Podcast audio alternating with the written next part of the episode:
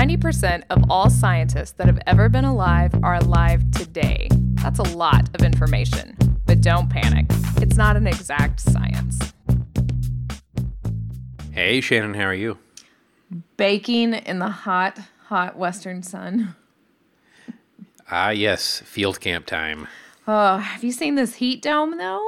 Oh, my gosh. I have. It's the first time the temperatures are seasonal. I I know. Yeah. Oh, gosh. It's so hot out here. Um, I remember, like, first weeks, even though I know it's June, like, I remember first couple weeks of field camps, you know, just a couple years ago where it was, like, sixty and raining, and it was amazing. But it's, like, it's already in the nineties here. So, yeah. It's um it's hot, hot field camp time. Uh, but we did see something I've never seen before. What's that? We saw a gopher snake strangle a bunny. Wow. Yeah. Yeah. From afar, everybody. It's not like something... We actually came across it as it was just finishing. Um, yeah, so it's a uh, it's a snaky year, and um, yeah, they're hungry. It's real weird. Oh, we've already thrown a snake over our back fence here. Oh, there you go. Mm-hmm. Yep, and relatively large for this early. Uh, exactly. This gopher snake was huge, and I didn't know how they... We saw a couple of them two years ago when we were out here, and I haven't seen those very much before, and I didn't know how they ate, but yeah, they're a constrictor, so they eat by squeezing things, and this guy was probably five foot long, and you couldn't put your hand around him. He was a big old boy. Yeah, that's... That's chunky. Uh, yeah. So, uh, so that's uh, that's how that is, and it was just our first day with the students because we had a protracted. We're having a protracted camp this year because we had to plan during COVID and then got the okay, and but we had to have a very shortened timeline. So here we are. Everybody's very excited. I have a very small class, which is reminiscent of my field camp class when I took it, and it's really neat. It's so much different than having, you know, forty students out here, so we're all having a good time. Well, excellent. Mm-hmm. Yeah. So. And you are everything to the camp this year, right? uh, yes. Uh, so because of COVID, um, I said, you know, I don't think we should have a cookout here. Like, I was trying to get the university to say, "Oh, good job. Yes, you've covered all your bases." I was like, "We'll only eat packaged food. We won't eat together. All this stuff." Um, and they're like, "Yes, that's what you can do." And then, you know, basically like a week before we left, they said, "Oh, all restrictions are lifted," but I couldn't find a cook in that amount of time. So, uh, yeah, so I'm the cook, I'm the cleaner, and the teacher, and we're getting new roofs on all of our buildings, and it's happening right now, so that's happening too. And, yeah, so the contractor, and, yeah, it's a busy couple of weeks. Awesome. Uh-huh. How about you? What are you doing exciting? Oh, man, you know, it's uh, it's been a very busy couple weeks, as I mentioned before. This is our busy season, and we're hosting a workshop, which I want to talk about more uh, soon, in a couple months, on instrumentation for academics, mm-hmm. um, which is a ton of fun.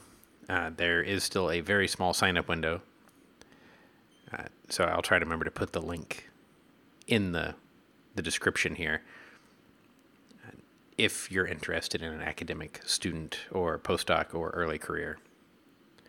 Uh, or, but or anyone. You're not you're not going to turn away anyone that wants to come, I'm guessing, no matter where they're at in their career. Yeah, probably. Uh, we could potentially be space limited, uh, depending on the last minute signups here. Because, mm-hmm. you know, everybody waits till last minute to sign up, so you have no idea how many people there actually are. Yep, that is true. Uh, but it's... It's going to be a lot of fun, but it's also a ton of work because we're doing things like electronics, which is not too much work. I mean, there's prep. We got to get ready to teach, and we have to have activities. Uh, but we're also doing things like machining and welding and all of these things that require a lot of equipment and a lot of safety. Can't wait. Yes, it's going to be fantastically fun, but I also plan on hibernating for the, the week after. Oh, yeah. Tell me about it. I, yes. I totally understand that. Uh, yeah, and so one of the things that we're also toying with here is working on another field kit, uh, another way to do geophysics, a geophysical method in the field with a simple, relatively low-cost kit. Okay. There, I can't imagine there's something we haven't talked about on here, but there actually is. Spontaneous potential. Are you talking about me? I have a lot of spontaneous potential.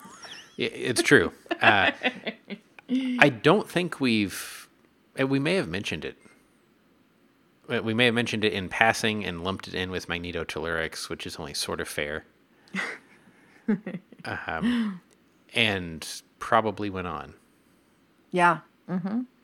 And I, I, my experience with spontaneous potential, S P, is much different than what I imagine you're going to discuss, even though we're still sensing rocks. So I'm very interested to hear the background of this. And I don't know if we talked about it. We talked about it on the Well Log show. That's probably where we just lumped it in and then moved on. But um, because it's not necessarily used much anymore, although obviously the physics and viability of it is still totally valid. Well, and it's still collected a lot because it's basically free to collect. Yes, yeah, super easy. That is true. Yeah. Mm-hmm. And it's also used in uh, profiling earthen dams. Oh. And which that's important. We'll get to. Yeah. So okay. um, spontaneous potential, most simply, is the difference in voltage between two points that arises of its own accord. Okay. So you're just measuring stuff that's already got in electrical difference. Yeah, this is a passive method. Okay. Mm-hmm. Uh, the simplest form of S P would be to take a multimeter, like you go buy at Radio Shack, and set it on D C volts and stick the probes in the ground. Ooh. Okay. That's S P. Great. um, there's a lot more to it. Getting the right kind of electrode, but fundamentally that's what it is. And you know, everybody has this idea that, well, ground is ground. Mm-hmm. And I say that in that the first ground is earth and the second ground is in the electrical sense. Okay. Yeah. Mm-hmm. We drive a ground rod outside our house. Right. But you have to remember, well, and this this tends a little more towards M T, so I'm just going to mention it and then we'll get back to ground, that there are two charge sinks and sources in the Earth system. One is ground, the other is the upper ionosphere. Okay, yeah. If we wanted to put a ground rod in the upper ionosphere, we could use that for ground. It's just not very convenient, and the Earth is much easier. Yeah, that's um, the cord's way too long. Yeah, and ground has nothing to do with the Earth. It is a point that you pick as a person and say, I am going to call this zero volts. Right. Because voltage measurement is all relative. Right. You can only say how many volts more is this point than this point in space. Okay. Yeah, that makes sense. Yep. And so we have agreed that we're going to call earth ground ground for residential and commercial electrical distribution. Okay. But if it's not really zero, what are you measuring when you stick your two electrodes in there? Yeah, so you're measuring stuff down, you know, for, for a house uh, that you've got, let's say, two hundred forty uh, volts coming in. Mm-hmm. A few millivolts difference between your ground rod and your neighbor's ground rod is no big deal. Okay. Uh, that that little bit of noise, though, that doesn't really affect power distribution is what we're looking for in S P. Great. Because, I mean, it's cheap. You don't have to, like, put anything into it. You're just listening. Not listening, but, you know, sensing. Yeah. Uh, and in a borehole, if you've got a conductive mud, it's as simple as putting a reference electrode at the surface, that is your zero, and then sticking a wire on the conductive tool that's mm-hmm. going down in the hole mm-hmm. and logging the voltage difference between them. So we did this a lot, and the reason, you know, where I've used it is in really old oil fields, like you will have S P logs, and sometimes it's the only log that you get, because you can tell the difference, just like you said, in what you're flowing through. Um, and so those are, it was always funny because it's just like this single line, you know, and it just goes, oscillates about the center point, and that's all it is, just one single line, and there you go. And so this was a cheap way that you could um, tell different things about the geology that you were going through. And I think that wasn't even like, it was made by Schlumberger, actually, the first S P logs, or they're the first ones to have used this. Schlumberger is the first ones to have really made it a well understood and viable technique, yeah. Right, a common a common thing. So, and that was back like every other borehole logging method. Yeah, basically. Mm-hmm. Yes, yeah, that's true. I want to know where this was in the in the origin though. Like, was this the first thing that they're like, yes, this is what we'll do? I don't think so, because we've actually known about, well, in in electrical engineering, we call them ground loops, like, uh, and they're a problem. We want to get rid of them. Mm-hmm, right. Uh, about these relative differences in ground for a long time. But I think somebody finally said, hey, that that noise is my signal. Yep. Exactly. Mm-hmm. And it comes from a few places. Uh, there's the streaming potential, which we normally don't worry about too much. Mm-hmm.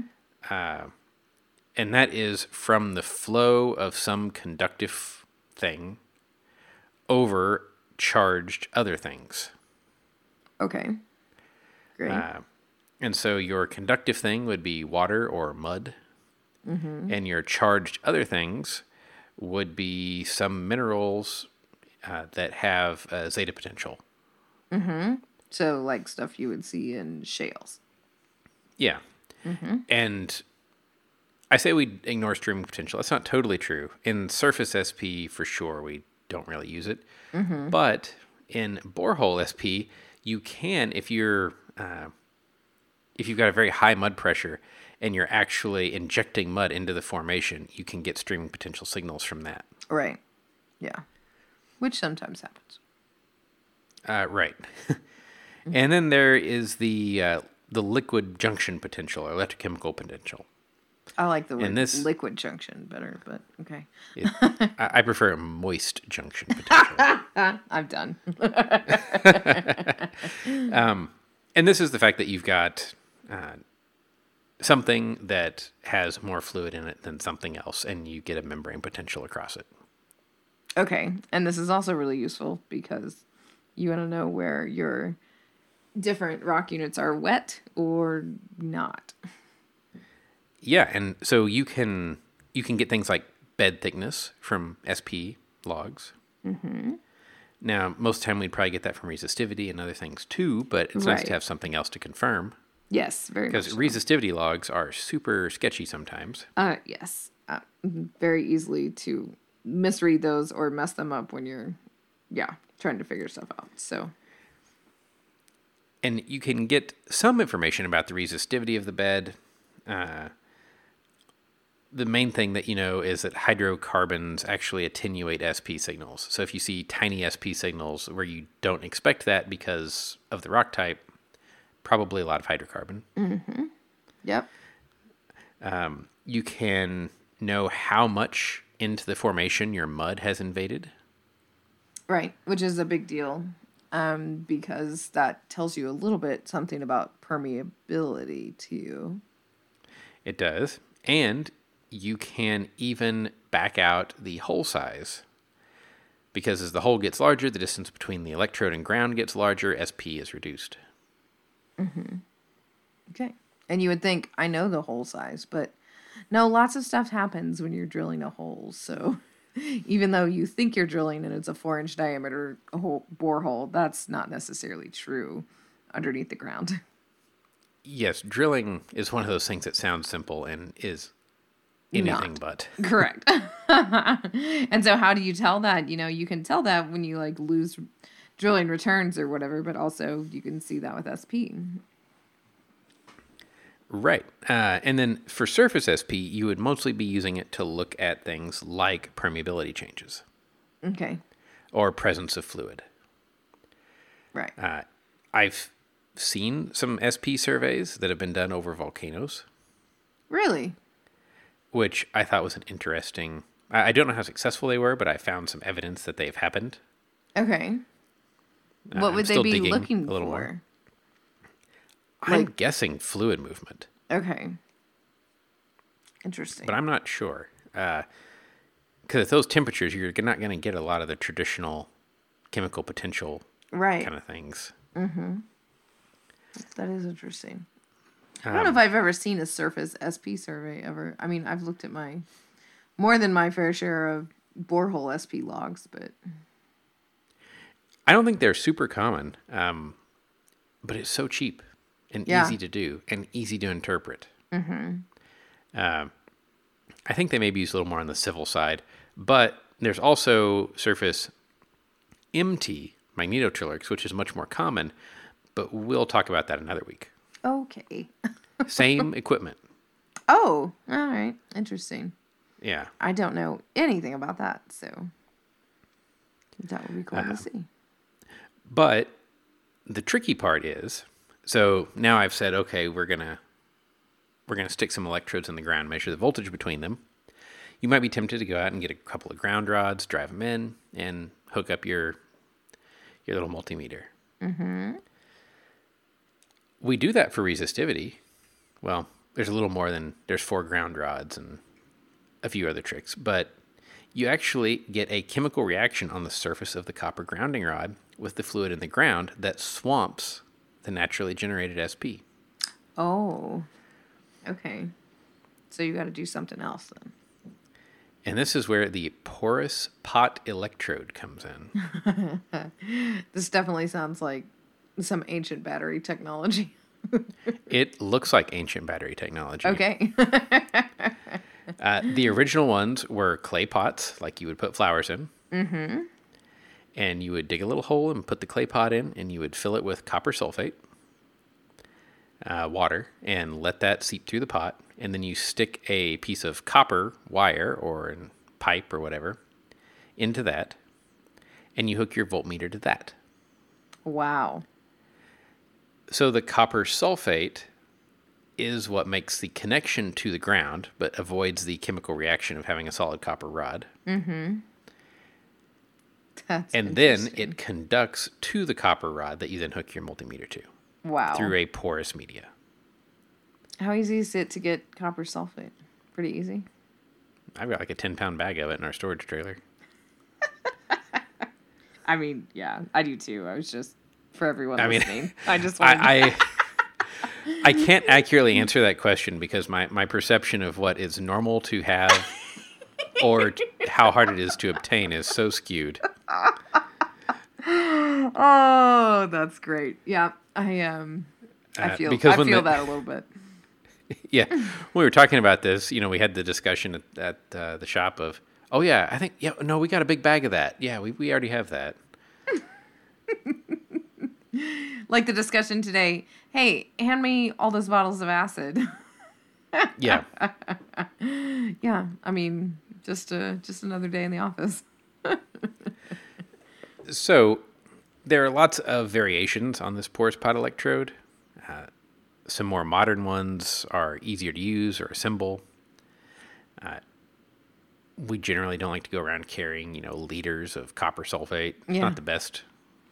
Yeah, that's true. Uh, so what we're working on, th- there are commercially available porous pot electrodes out there. They're not horribly expensive, but what we're working on is a full kit to let you do this for a relatively low cost, either with students or even as a real tool, like in a civil application. Okay. That's awesome. That would be uh, really so, fun. I could see that building that kit in a class would be very rewarding for students, you know, to put this together and then instantly see their the fruits of their labor show this S P thing. You know, you don't have to worry about stuff breaking or nothing working. Right. So now you do need a big, long wire, which is the most expensive part. Mm-hmm. You know, five hundred feet of copper wire is, you might as well go buy plywood right now. Exactly. That was the joke I had queued up, man. Yeah. So it's not going to be the cheapest, but it's still going to be relatively inexpensive. Um, we're trying to design these electrodes to be pretty easy to disassemble, reassemble, replace, work on. If you back over one with a four-wheeler, you're not going to cry. Some of the commercial ones are pushing one hundred bucks an electrode. Oh, wow. And you need two mm-hmm. to do the most basic survey. Right. Uh, but if you can imagine, like, say you've got a big earthen dam, and you want to know, okay, there's a lot of load on it right now. Do I have any significant water movement inside the dam? Mm-hmm. Well, you can do an S P survey across it. And where you see spikes in S P indicates porous areas filled with fluid and or fluid movement. That's cool. I could totally see that being extremely useful. Right. Now, kind of like uh, gravity or magnetics, because of changes in the ionosphere, S P changes throughout the day. Okay. So you need to go back and do, you know, what we call a cross tie uh, or a drift correction point. Mm-hmm. So I'm going to take some points and I'm going to go back and do my base point, if you will, again. Right. Now, if you monitor that change throughout time, now you're getting into the magnetotellurics area. Oh, okay. Uh, so let's stop talking then. Yeah, so we'll stop talking. But... That's that's the very basics of an S P survey. Now, I've seen people build these with, you know, some pieces of P V C and wood. Okay. Uh, and you can certainly do that. I don't know. To me, that's one of those things that you're not going to want to do as a student or professor. If there's something pretty low cost that's got all the pieces you need already. Correct. Yeah. Because... You know, you need like six inches of P V C for this. So, yep, you got to go buy a six-foot stick. Tie that onto your car or more. um, okay, you need like this little piece of concrete board, but you got to go buy a four by eight sheet of that. Yep. Uh, so it's one of those things where it's really inexpensive to build as long as you're building a couple hundred. Yeah, it sounds good. Yep, so that's where we come in. Uh But I think it's a really cool method because it's so simple. Mm-hmm. No, that's it.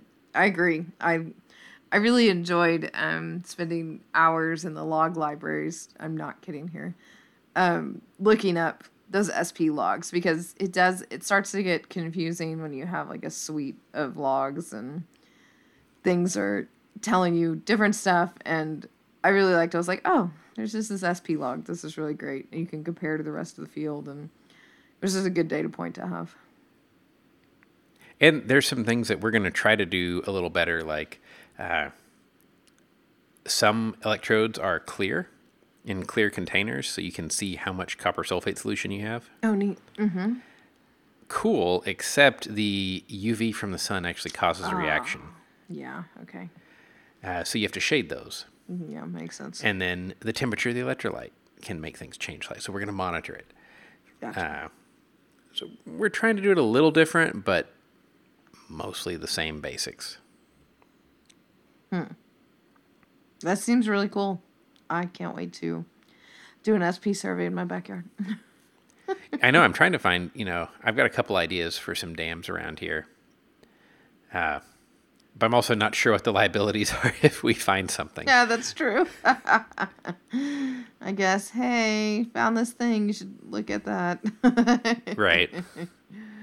Yeah. You should you should hire a geophysical consultant. Mm-hmm. Yes. Let me introduce you to one. Exactly.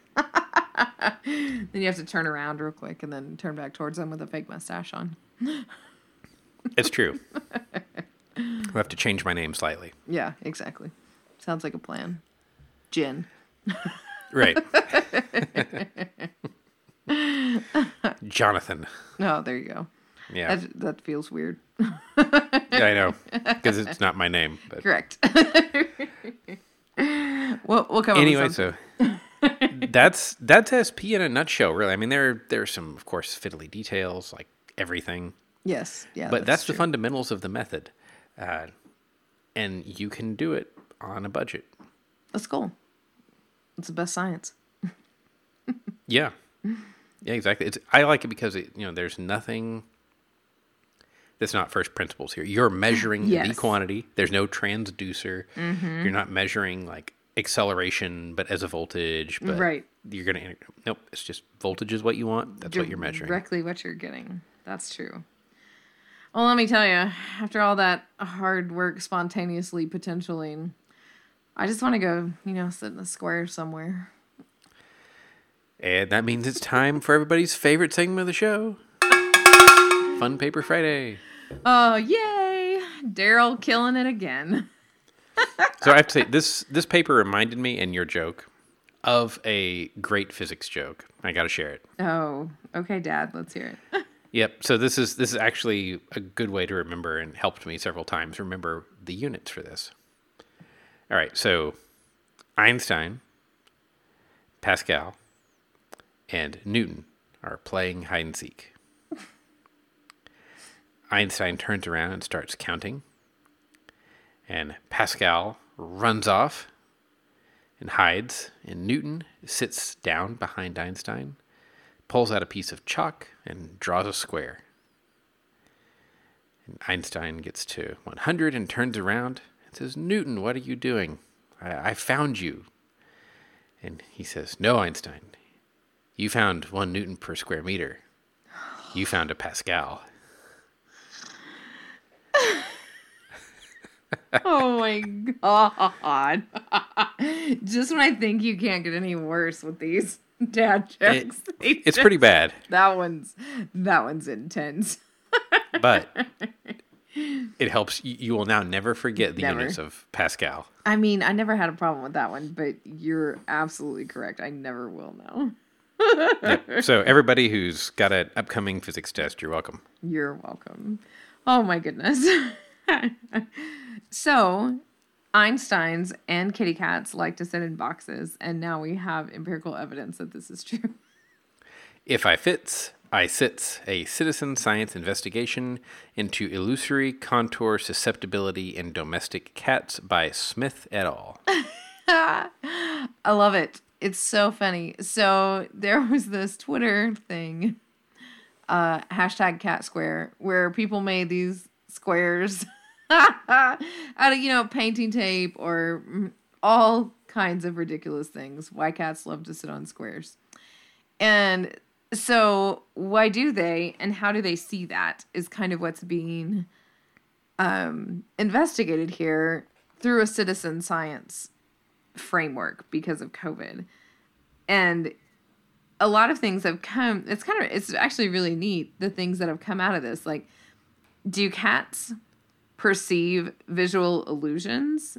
And obviously, you know, if you've had a cat, your cat sits in a box all the time, right? They love boxes. I have so many pictures of my cat squeezed into a Mountain Dew box. It's so funny. um, as most cat owners do. But why would they sit in a box that's two-dimensional? I mean, can they tell that it's two-dimensional? I mean, there's feel. So maybe they like boxes. I, uh-huh, I guess. So it's one, a pleasing shape. I don't know. It, it is a pleasing shape. It makes you just want to cuddle up into it. And so they use these visual illusions, which is, I guess, is a thing. The Kanizsa Square illusion. Do you, have you heard of this thing before? Uh, no, I thought I knew what it was until I saw it, and it is not what I thought it was. Uh-huh, yeah, it was, yeah, not what I, correct. So they got five hundred people to sign up for this, but they did the wrong thing of, like, having them print off and cut out these little illusion things and tape them down six times a day. So only, like, ten people finished the whole study or something. thirty, I think, out of fifty. Yes, thirty, uh, which I I laughed hysterically. And they said that was one of the biggest problems with citizen science is high participant fallout. Yeah, I thought you'd appreciate that. Um, and so they had, they're like these little Pac-Man things, and if you face them all out, they don't make a square, but if you face them all in towards each other, it's like the illusion of a square. So they're like four Pac-Mans, as you can imagine, Pac-Man eating the corner of a square. And so the illusion of a square exists. And then, like I said, you turn the Pac-Mans where they're looks like they're eating outwards, and it doesn't look like a square anymore. And then they would and have And for them... those listeners that are in school, Pac-Man is a vintage video game. Go look it up. It was the big orange guy in Pixels, guys. Yellow guy. Yeah. Yeah. Which is a movie that's older now, so yeah. Okay. And then also squares. And basically they said, put these things down and record your cat. And does your cat sit in it or not? And it turns out... And it was all limbs in for th- at least three seconds. All limbs in for three seconds. And as you're recording them, they didn't want to... I thought this part was hilarious. Avoid any visual attention cueing. And so you had to wear dark sunglasses. That was my favorite part. Oh, they actually described them as Pac-Man, so that was just me. Great. I bet the participant dropout would have been so much higher without COVID. But oh, with yes. COVID, everybody was just looking desperately for things to do while uh-huh. they were working from home. Oh, yeah. I'm impressed that they got thirty, really. Yeah. This was an intense schedule. It was a commitment. It really was, yeah. The six six times a day. I mean, even if you're at home, like, you really want to do this? But it was overwhelming of the thirty participants that all but this last cat that's on table two. um, yeah. little, they give the name of the cat, which I think is hilarious because why would you ever need to know that? It just shows that these people are cat people. Um, so Totoro, the cat, didn't like anything except the the Pac-Man shaping out, which facing out, which don't look like a box. So she sat in that. But she was less than a year old, so I'm going to say kittens don't know anything. Yes, dyslexic but, cats. Yeah, but most of the rest of the cats sat in the fake, well, half the rest of the cats sat in the fake square, so the Pac-Man's facing in.